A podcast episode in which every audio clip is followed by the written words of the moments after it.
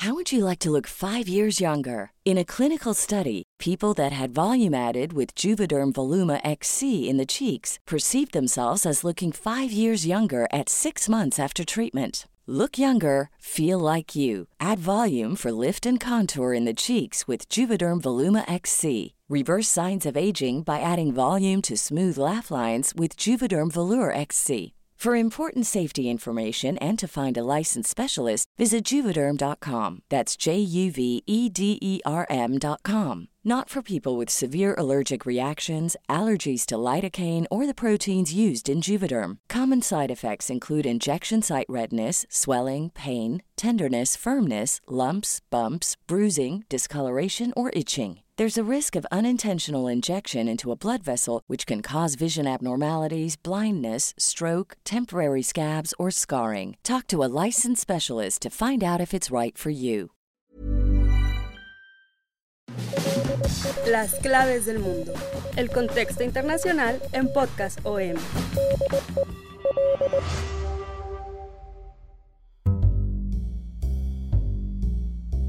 Amigos de las claves del mundo, los saludamos una vez más con mucho gusto en este podcast de Organización Editorial Mexicana dedicado a analizar, a comentar los temas de actualidad internacional, la geopolítica, la historia, la política de los conflictos y todo lo que se desarrolla alrededor del mundo, en todos los continentes, lo que atañe a nuestro país, lo que nos atañe a nosotros. Los saludos, soy Víctor Hugo Rico, editor de la sección de Mundo del Sol de México, y está de vuelta en este podcast mi compañero y amigo Jair Soto después de unas vacaciones. Un gusto saludarte otra vez. Muchas gracias Víctor, muchas gracias a todos por seguirnos acompañando en este su podcast Las Claves del Mundo.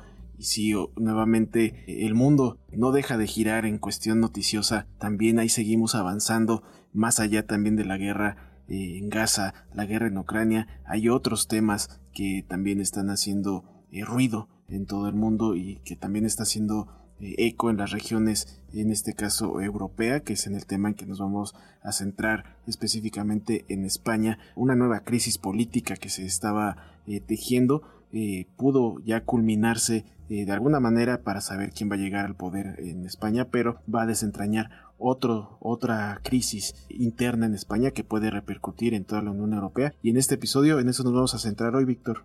Así es, como recordarán, por ahí de marzo habíamos platicado en estos micrófonos sobre pues, las últimas elecciones en España eh, las elecciones regionales donde el gobierno socialista de Pedro Sánchez pues sufrió una debacle eh, monumental, perdió muchas provincias, perdió muchos bastiones de la izquierda, de los socialistas, que fueron eh, arrebatados ya sea por el Partido Popular, por la derecha española o incluso por el partido Vox, la ultraderecha que estaba en ascenso. Esto llevó a Pedro Sánchez a pues a jugársela el todo por el todo, porque sabía que así no iba a poder gobernar España, entonces decide disolver el Parlamento y convocar a elecciones adelantadas que dieron como resultado eh, un triunfo, por muy poco, pero un triunfo del el Partido Popular con Alberto Núñez Feijó, este político líder de la derecha española,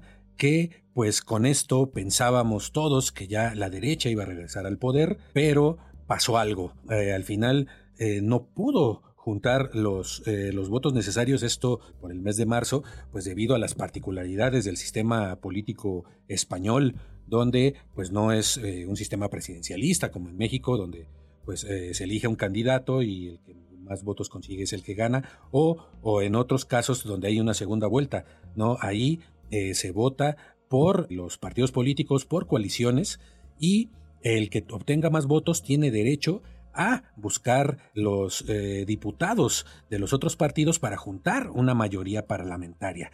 Entonces el Partido Popular pues solo tenía los votos de Vox, del partido de la ultraderecha, y esto pues también creó mucha polémica porque los estaba obligando a ceder en pues, pues francamente posiciones retrógradas que no es porque no las conociera el Partido Popular, también lo vimos con Aznar, con Mariano Rajoy, que las políticas del PP pues rayaban ya en las cuestiones de ultraderecha. Sin embargo, pues ya juntarse con Vox era mucho decir, pero ni aún así lograron una mayoría simple en el Parlamento. Esto obligó al rey eh, Felipe VI a darle la batuta a Pedro Sánchez y a los socialistas para que formaran gobierno.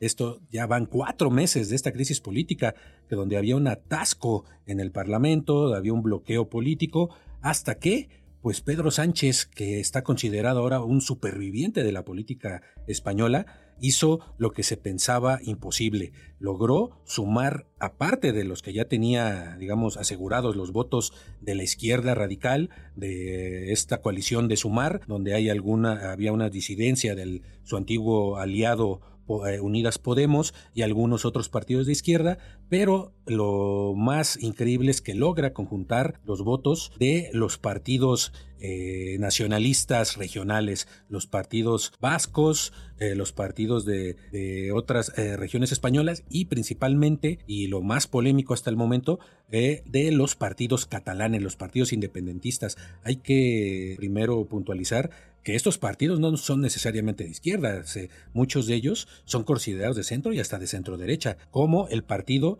el que dio la gran sorpresa, el partido eh, Juntos de Carles Puigdemont. Si se acuerdan, Carles Puigdemont fue el líder catalán, era el presidente de Cataluña en 2017, cuando Cataluña intentó hacer un referéndum para independizarse de España, lo que terminó pues enredadas de la policía, terminó el encarcelamiento de más de mil líderes eh, catalanes y el exilio de Carles Puigdemont a Bélgica, pues acusado de sedición y de otros delitos.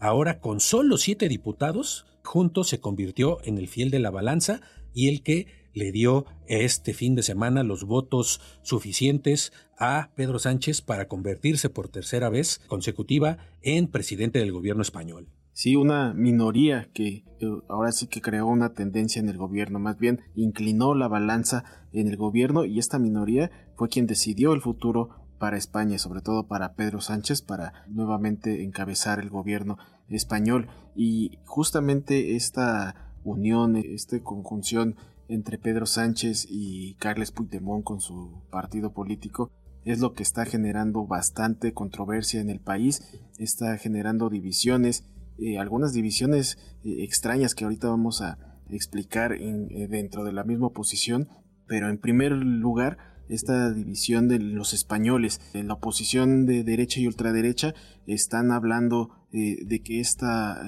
este nuevo pacto que tiene Sánchez con Puigdemont y otros partidos independentistas pues están generando controversia en el sentido de que ahora Sánchez va a bailar al son que le toquen los independentistas eh, porque ellos son los que están definiendo esta mayoría eh, de Sánchez. Entonces eh, el hecho de que ahora presentara una ley que está en, boga de la política española es una ley de amnistía que prácticamente está dando borrón y cuenta nueva para todos estos eh, independentistas encabezados por Puigdemont que estaría borrando estas condenas.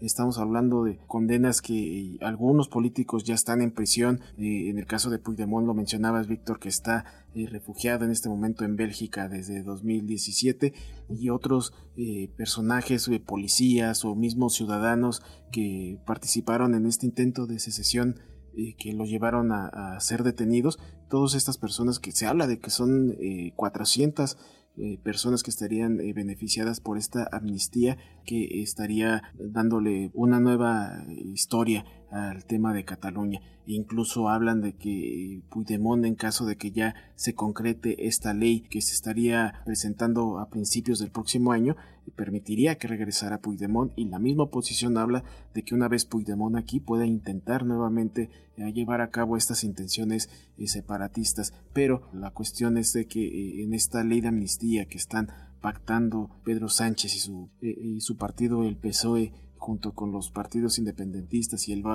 los nacionalistas vascos que también estarían apoyando esta ley de amnistía, eh, bueno, pues eh, prácticamente estaría eh, dándole oportunidad a los independentistas de independizarse económicamente también, porque estamos hablando de que esta ley de amnistía no solamente les va a perdonar esta violación de derecho que cometieron en su momento, sino que también les está dando apertura a una independencia financiera que eh, también está siendo totalmente criticada por la derecha, ¿no? Que sabemos que en España están regidos, como aquí en México son los estados, allá son las regiones, eh, son 17 regiones en España y cada una tienen una autonomía financiera en el que tienen que aportar eh, bueno, ellos son, evidentemente, ellos mueven su dinero, su economía, pero sí tienen que dar una porción al gobierno central y en este caso en Cataluña eso se estaría, eh, estaría quedando de lado. Es lo que está generando controversia porque ya se estaría hablando de que hay autonomías regionales A y autonomías regionales B. O sea, habría diferencia entre esas mismas eh, regiones y, habría una controversia ahí entre los mismos españoles. Pero también dentro de la oposición, eh, el caso de, la ultraderecha de Vox, que son enemigos acérrimos de los independentistas, que los se trataron de, eh, de criminales y les dieron los peores adjetivos a los catalanes, pues es por eso que los, los de Vox y la, ultra, la ultraderecha está intentando de presionar al partido del Partido Popular que es la, centro derecha español, para que no permitan que Sánchez avance en estas intenciones y pero eso mismo se está creando esta división en el mismo conglomerado de derechas porque eh, no solamente se está quedando en esta situación de, de la izquierda contra derecha sino eh, es un tema que esta amnistía está fracturando hasta los mismos aliados. En su momento dieron casi un golpe de estado el 1 de octubre de, de 2017 y que declararon la independencia de Cataluña. Y le va a dar una amnistía a una persona que ha huido a otro país y que si pone ahora mismo un pie en España sería detenido. Si él dijo que no iba a hacer amnistía, ¿por qué la hace? Nos están engañando. es necesario salir a la, calle. Tenemos que, parar esto porque la ciudadanía es la única manera de parar esta vergüenza. En concreto, vamos a hablar de cuáles son las concesiones que dio Pedro Sánchez, porque sí fue una negociación muy eh, fina, muy difícil y que crea muchas dudas de cómo va a poder gobernar con, con partidos tan disímbolos y con eh, intereses tan, eh, tan diferentes. ¿no? Por ejemplo, con Sumar, que es su principal aliado en el Congreso, el, el PSOE pactó acuerdos en materia laboral y salarial como la reducción de la jornada laboral de 40 horas semanales a 37.5. Eso es lo que van a proponer en el próximo eh, periodo de sesiones del Parlamento. Y con los partidos como el Bloque Nacionalista Gallego, la Coalición de Canarias y con los vascos nacionalistas e independentistas del Partido Nacionalista Vasco y Bildú, eh, los acuerdos que pactó Sánchez conllevan, eh, como decía ayer, la ampliación de derechos laborales a la condonación de la deuda el traspaso de competencias o la, ampliación precisamente de los recursos para estas zonas, pues, eh, digamos, autónomas. Y eh, pues los más polémicos, los que ya mencionabas, que causó esta firma con los dos partidos independentistas catalanes, el Esquerra Republicana de Cataluña, ERC, y Juntos por Cataluña, el partido de, de Puigdemont, donde pues precisamente hablan de esta eh, amnistía pues total y algo que también pues tiene, digamos, en pie de guerra a la mitad de la sociedad española, según algunas encuestas, la mayoría de los españoles está en contra de esta eh, ley de amnistía que conlleva, aparte de la liberación pues de la mayoría de los presos eh, catalanes por el intento de secesión del 17, eh, también lleva a un posible negociación para un eh, próximo referéndum o algo que se le parezca para, si no una independencia total, pero por lo menos para obtener pues más independencia, que esto es lo que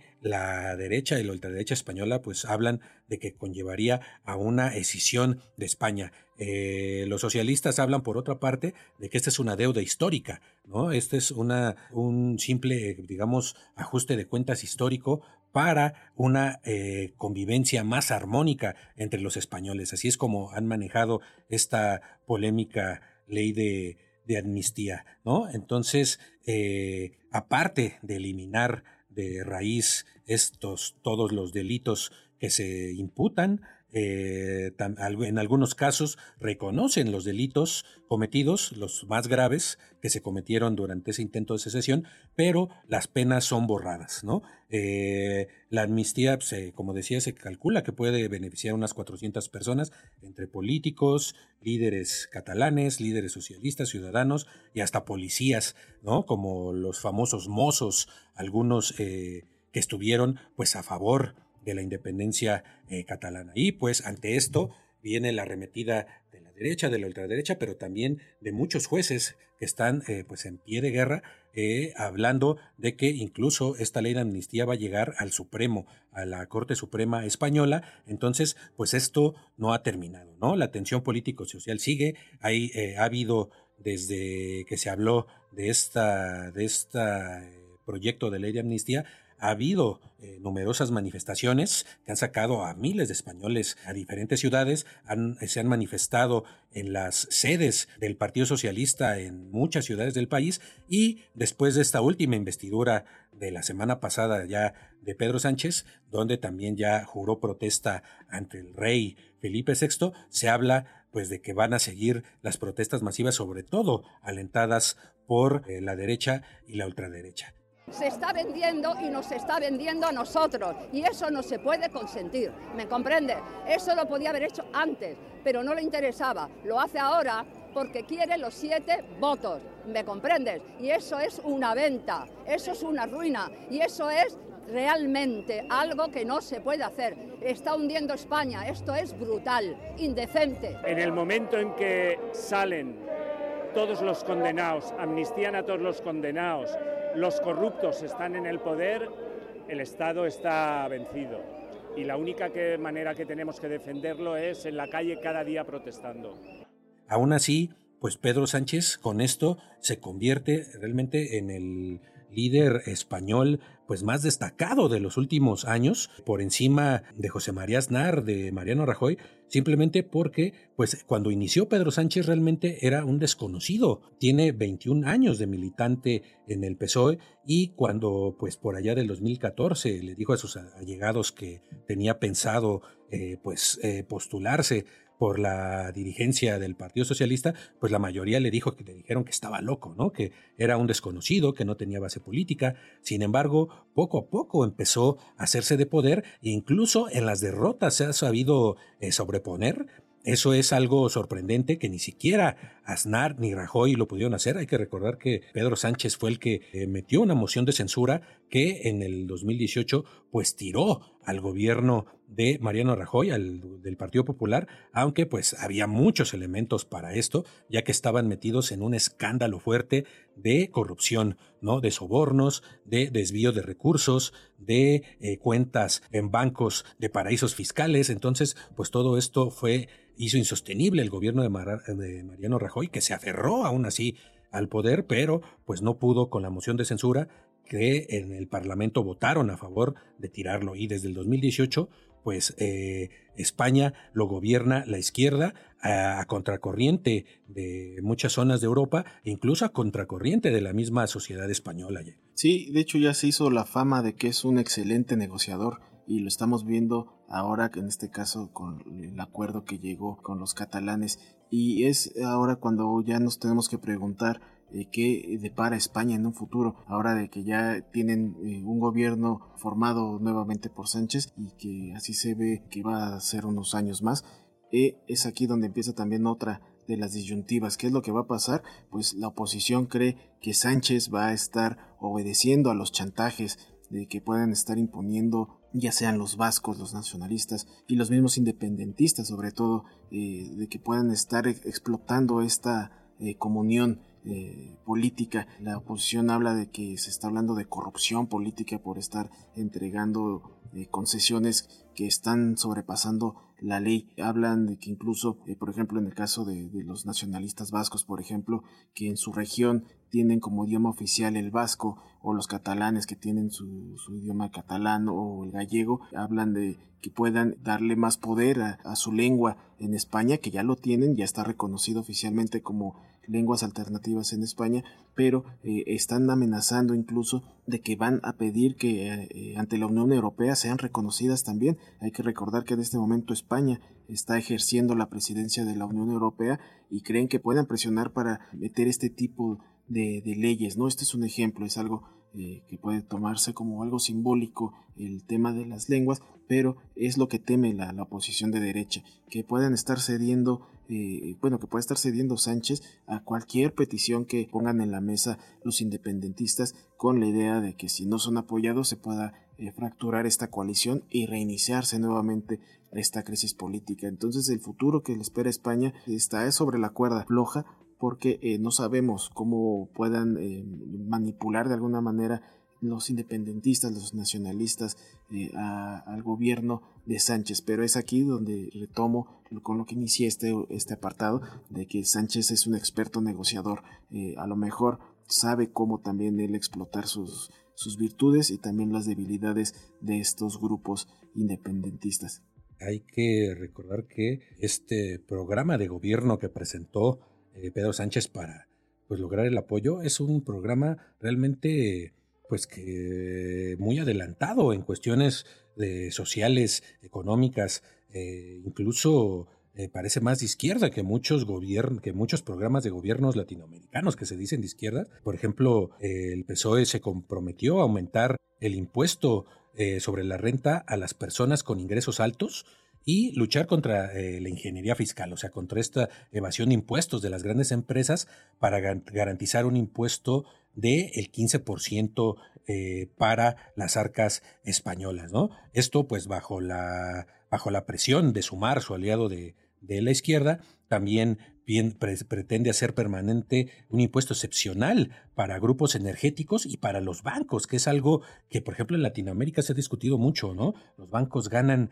cantidades absurdas de dinero y pues los réditos que dan, ¿no? Las eh, eh, los comisiones que cobran son exorbitantes. Entonces el gobierno español está pensando eh, un impuesto a los bancos, aunque esto pues ha provocado protestas de empresarios y puede, según expertos en España, pueden encontrar resistencia de algunos de los aliados regionales de Sánchez, como el Partido Nacionalista Vasco y el Grupo Independentista Catalán de Puigdemont, que son pues eh, partidos proempresariales. Esto es eh, como la paradoja de, esta coalición eh, que llevó a Sánchez al poder. También está comprometido a rebajar, como decíamos, la jornada laboral.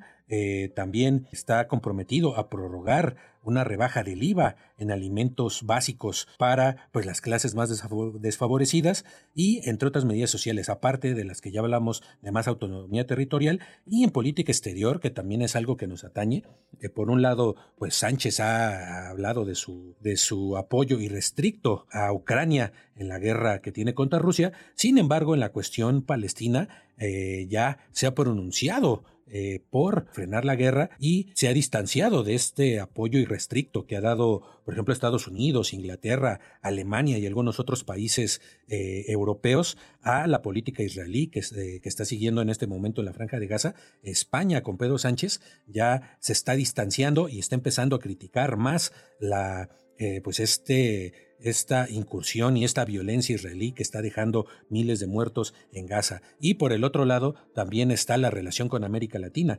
Todo, eh, pues eh, los eh, que seguimos de cerca la cuestión política de Latinoamérica, sabemos que hay un conflicto, ha habido un conflicto entre varios países y España, por ejemplo, entre el presidente mexicano, Andrés Manuel López Obrador, con, con, el gobierno español por diferentes temas. Unos pues tienen que ver con cuestiones ideológicas, pero otros tienen que ver pues con la, postura española de apoyo a las eh, principales empresas, sobre todo energéticas, pues que se han hecho millonarias en México y en otros países, que han ganado muchas eh, sumas de dinero y pues han realmente aportado poco a, las ganancias, digamos, del país. Entonces, esto, pues en algunos lados ha sido eh, cuestión o ha sido eh, visto con, con, cuestionamientos, con recelo, y eh, pues Sánchez ha, digamos, tenido una postura como un poco neutral, no ha querido entrar en confrontaciones, por ejemplo, con el gobierno mexicano. Sin embargo, pues hay que ver si va a seguir apoyando con todo a las empresas y con esta nueva, digamos, gobierno, con estos nuevos integrantes del gobierno español, hay que ver cuáles son la relación que va a tener ahora con Latinoamérica ayer. Así es, Víctor, así que este tema da mucho de qué eh, hablar. No va a quedar aquí simplemente con la toma de protesta de Sánchez, sino todo lo que se va a venir en un futuro para España, para la Unión Europea, para Latinoamérica. Bueno, pues así nosotros eh, vamos a concluir este episodio de las claves del mundo. Les agradecemos mucho que hayan llegado hasta este punto. Esperemos que haya sido eh, de su agrado y sobre todo que les hayamos explicado de buena manera el tema para su comprensión. Muchísimas gracias. Los invitamos a que nos escuchen. Cada lunes hay un episodio nuevo de Las Claves del Mundo en las principales plataformas de podcast como Spotify, Google Podcast, Apple Podcast, Acast, Amazon Music y Deezer. También ahí van a poder encontrar todo el contenido que Organización Editorial Mexicana pone a su disposición. Como cada semana agradezco mucho la producción de Natalia Castañeda y también los invitamos a que nos sigan escribiendo a través de nuestros canales de contacto. Nuestro correo electrónico es podcast.com.mx y en nuestra cuenta de Twitter estamos como arroba el sol de guion bajo México para que nos escriban, para que nos hagan eh, preguntas, críticas, saludos, lo que usted nos quiera hacer llegar, nosotros estaremos muy atentos. Muchísimas gracias, Víctor, muchísimas gracias. Gracias, Jair. Gracias a todos. Y nos escuchamos la próxima semana.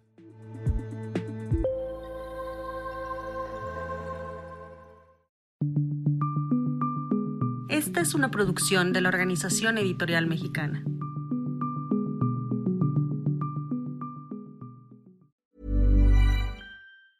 If you thought the only way to get a more defined jawline with natural looking results was through surgery, think again. Juvederm Volux XC is a non surgical injectable gel filler that improves moderate to severe loss of jawline definition and can help you achieve natural looking results with little downtime. Even better, this improved definition lasts up to one year with optimal treatment. No maintenance required. Improve jawline definition for a smooth, sculpted look with Juvederm Volux XC. For important safety information and to find a licensed specialist, visit juvederm.com. That's J U V E D E R M.com. Not for people with severe allergic reactions, allergies to lidocaine, or the proteins used in Juvederm. Common side effects include injection site redness, swelling, pain, tenderness, firmness, lumps, bumps, bruising, discoloration, or itching. There's a risk of unintentional injection into a blood vessel, which can cause vision abnormalities, blindness, stroke, temporary scabs, or scarring. Talk to a licensed specialist to find out if it's right for you.